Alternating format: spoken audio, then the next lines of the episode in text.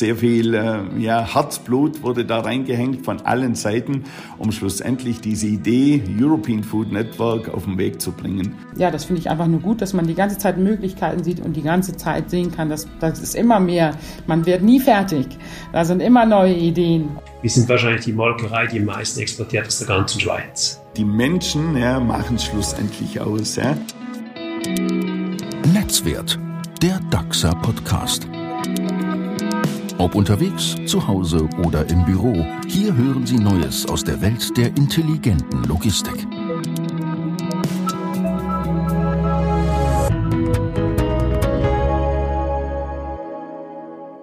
Das Europäische Zentrum für gutes Essen ist, na was glauben Sie, Paris? Berlin?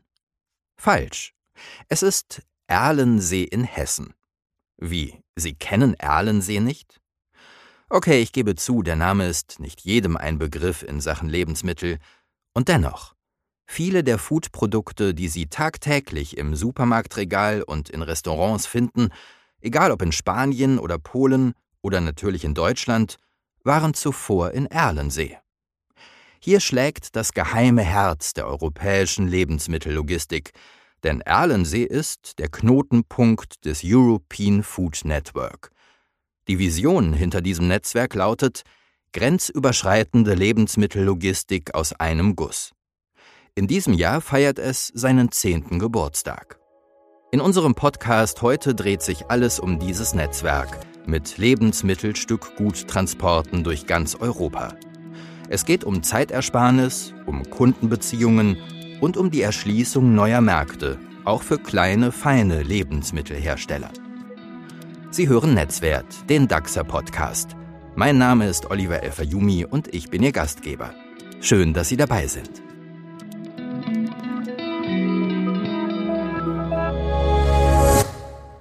Ja, es war natürlich für alle eine Geburtsstunde, wo man sagen muss, es war völlig was Neues, ja, ein europäisches Netzwerk bekannt zu geben, wo die Nummer eins, die Nummer zwei in den jeweiligen Märkten sich dazu verpflichten, zukünftig international im Stückgutbereich zusammenzuarbeiten. Ja, das war natürlich schon ein Meilenstein, muss man ganz klar sagen. Oliver Völk haben wir da gehört. Er ist Head of European Business and Country Development bei DAXE und in dieser Position verantwortlich für das European Food Network. Was er beschreibt, hat am 6. Juni 2013, also vor ziemlich genau zehn Jahren, stattgefunden. Insgesamt zwölf Familienunternehmen, allesamt etablierte Spezialisten in der Lebensmittellogistik in ihren jeweiligen Ländern, waren als Gründungsmitglieder dabei. Initiiert wurde das Projekt damals von Alfred Miller, Managing Director Food Logistics bei DAXA, der Ende des Jahres in den Ruhestand geht. Die Systemführerschaft im Netzwerk übernahm und hat bis heute DAXA. Um es vorwegzunehmen, das European Food Network ist eine Erfolgsgeschichte für alle Beteiligten. Sehr viel äh, ja, Herzblut wurde da reingehängt von allen Seiten, um schlussendlich diese Idee European Food Network auf den Weg zu bringen. Doch wozu braucht es denn überhaupt ein solches Netzwerk? Man sollte doch meinen, dass Logistik ohnehin grenzüberschreitend ist und Waren innerhalb Europas zu transportieren, kann ja nicht die ganz große Herausforderung sein. Oder? Nun ja, teilweise richtig. Bei Lebensmitteln sprechen wir von sehr engen Zeitfenstern. Die Mindesthaltbarkeitsuhr tickt nämlich unaufhörlich. Und wir alle wollen Lebensmittel so frisch und damit so schnell wie möglich im Regal und auf dem Teller haben.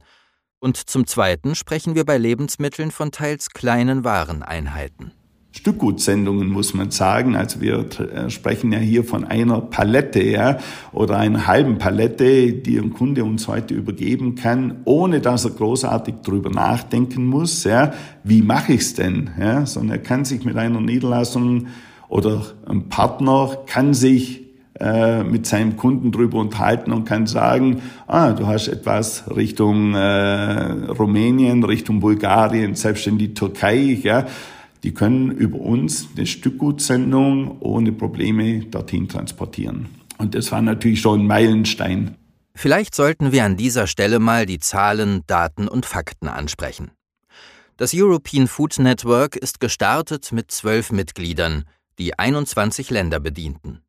Heute, nach zehn Jahren, sind wir bei 23 Mitgliedern und 34 Ländern. Die jeweils führenden Lebensmittellogistiker ihrer Länder haben sich dem Netzwerk angeschlossen. Gemeinsam wurde ein Regelwerk erarbeitet. Alle Partner verpflichten sich, die festgelegten Qualitätsstandards für den Transport von Lebensmitteln einzuhalten. Über eine eng verzahnte IT ist die Nachverfolgbarkeit der Waren in Realtime für den Kunden möglich. Das war vorher, vor dem Zusammenschluss im European Food Network, nicht der Fall. Die europaweite Vernetzung von über 200 Standorten durch eng getaktete Linienverkehre schafft die Voraussetzungen für verlässliche Ankunftszeiten und eine hohe Verfügbarkeit von Transportkapazitäten, inklusive durchgehender Kühlkette und sämtlicher Formalitäten. Das eingangs genannte Erlensee spielt dabei eine ganz wesentliche Rolle. Durch seine zentrale Lage im europäischen Food Network ist das Eurohub Erlensee die wichtigste Drehscheibe für transeuropäische Lebensmittelsendungen. Viele Mitglieder liefern die Waren aus ihren Ländern hier an und von hier werden sie weiterverteilt. Gearbeitet wird rund um die Uhr, jeden Werktag inklusive Samstag. Die Waren sind dadurch im Schnitt einen Tag kürzer unterwegs. Viel Zeit bei frischen Produkten mit kurzen Haltbarkeiten, denn die Laufzeit ist eine der wichtigsten Währungen in der Frischeindustrie. Wichtig war uns die Schnelligkeit, wichtig war uns die Zuverlässigkeit, wichtig war uns eben nachher klare Aussagen zu den Laufzeiten, zu den IT-Standards, zum Status, POD-Verfügbarkeit. Ja, das waren alles so Meilensteine, die dementsprechend eben nachher am Markt ja einen Mehrwert generiert haben, den die Kunden auch heute noch sehr schätzen. Hören wir doch mal rein bei einem dieser Kunden. Dazu besuchen wir die Züger Frischkäse AG in der Schweiz im Kanton St. Gallen.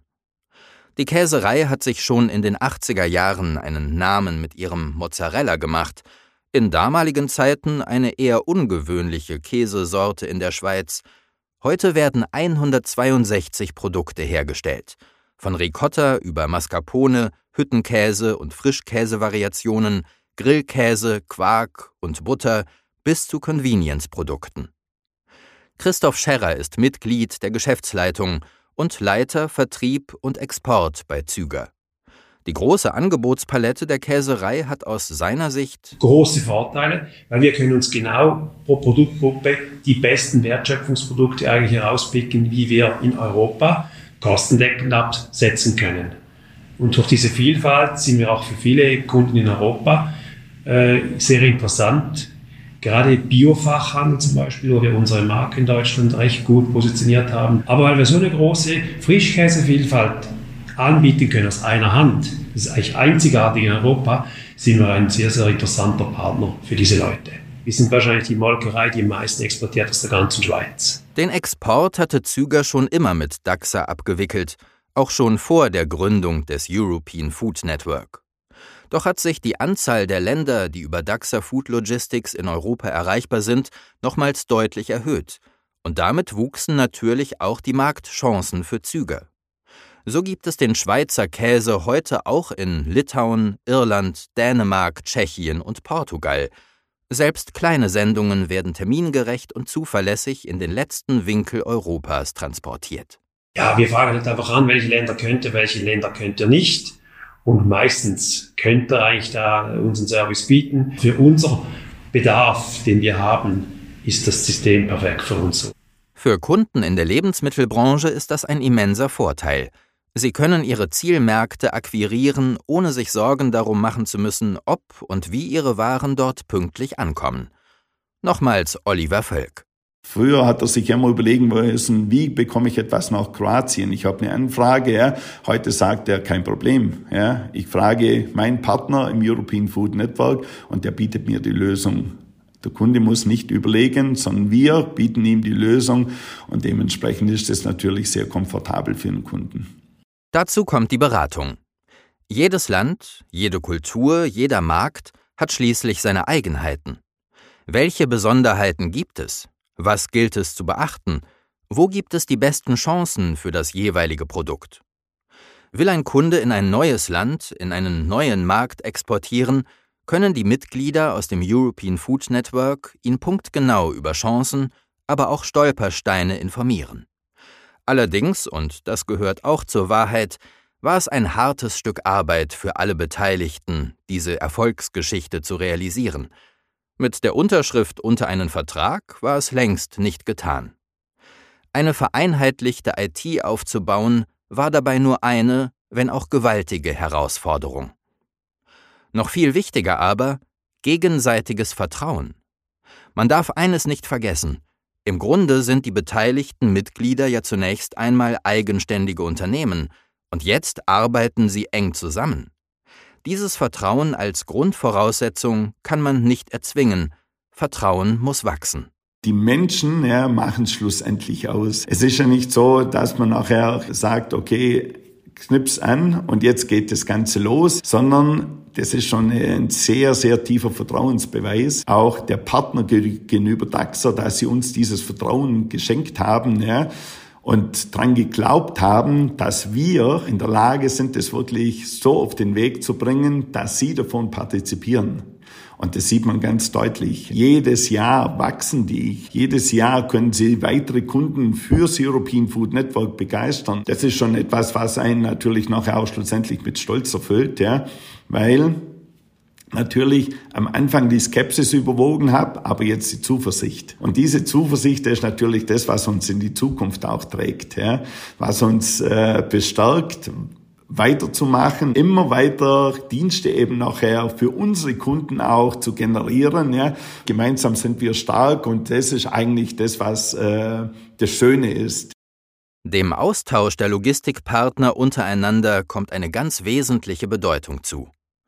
Bei regelmäßigen Partnertreffen werden zum einen Strategien für die Zukunft besprochen, zum anderen aber dienen diese Treffen auch dazu, die jeweils anderen Kulturen besser kennenzulernen und zu verstehen.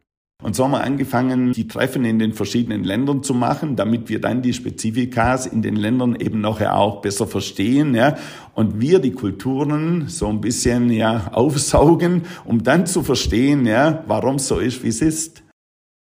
Yvonne Chegon-Bodin ist Speditionsleiterin bei der dänischen Firma HP Terkelsen oder kurz HPT. Sie ist ein echter Fan des Netzwerks und nicht zuletzt auch der Partnertreffen. Bei aller Digitalisierung, der persönliche Austausch ist für sie durch nichts zu ersetzen. Für mich jetzt persönlich, desto enger ich mit dem EFN zusammenarbeite und so mehr man drin investiert, also auch zum Besuch kommen und auch zu gucken, wie ist das eigentlich aufgebaut, desto besser wird das äh, äh, für uns als Partner jetzt zum Beispiel.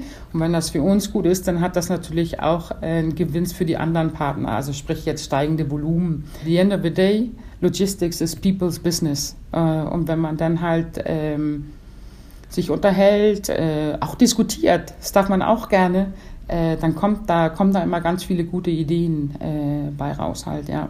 Also hat HPT sich mit dem Netzwerk halt so entwickelt, auch über die Jahre. Auch in Sachen Informationsaustausch.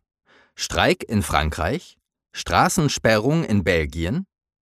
Über das Netzwerk werden solche Informationen sofort allen Partnern zur Verfügung gestellt und Lösungen angeboten – nicht selbstverständlich in der Logistikbranche. HPT konnte nicht zuletzt durch das Netzwerk im letzten Jahr in Dänemark sogar einen Preis gewinnen, einen Effie Award für den neu denkenden Logistiker. Wenn man jetzt so guckt mit CO2-Footprint, ist ja ein Unterschied, ob du jetzt zum Beispiel nach DAXA Hamburg fährst, der sammelt das von allen Partnern und fährt ein LKW zum Kunden, anstatt dass jetzt acht direkt fahren. Ne? Und da haben wir uns auch halt mit gebrandet und halt auch einen Preis in Dänemark gewonnen, damit wir äh, neu denken. Und das ist halt auch wegen dem Netzwerk, weil wir das Netzwerk besser ausnutzen. Ne? Aber auch rein operativ konnte HPT, wie die anderen Partner auch, vom European Food Network profitieren. Die Volumina im Netzwerk steigen stetig, weil mehr und mehr Kunden die Leistungen zu schätzen wissen.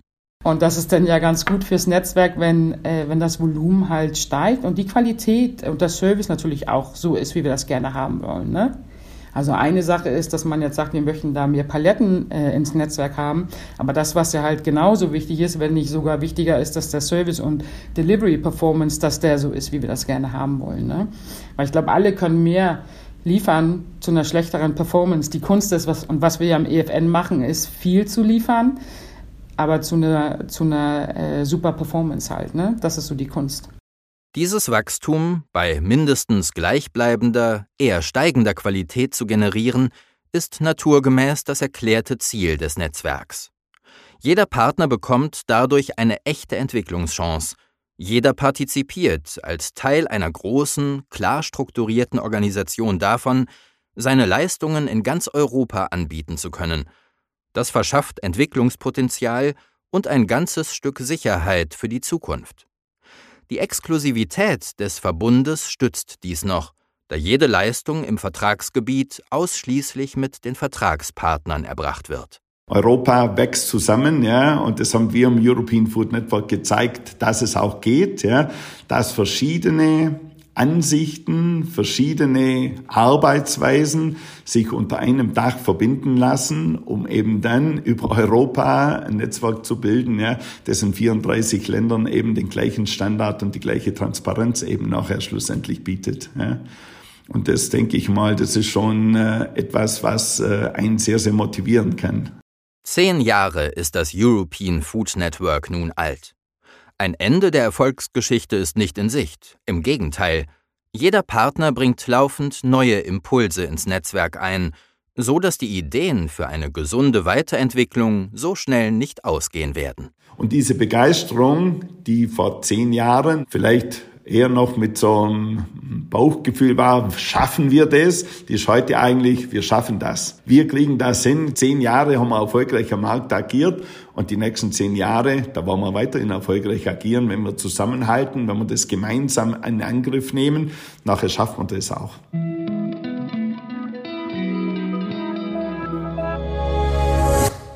Das war es für heute bei Netzwert, dem DAXer Podcast. Schön, dass Sie wieder dabei waren. Übrigens, Weitersagen ist ausdrücklich erlaubt. Teilen Sie den Podcast gern mit Kollegen und Kolleginnen, die ihn noch nicht kennen.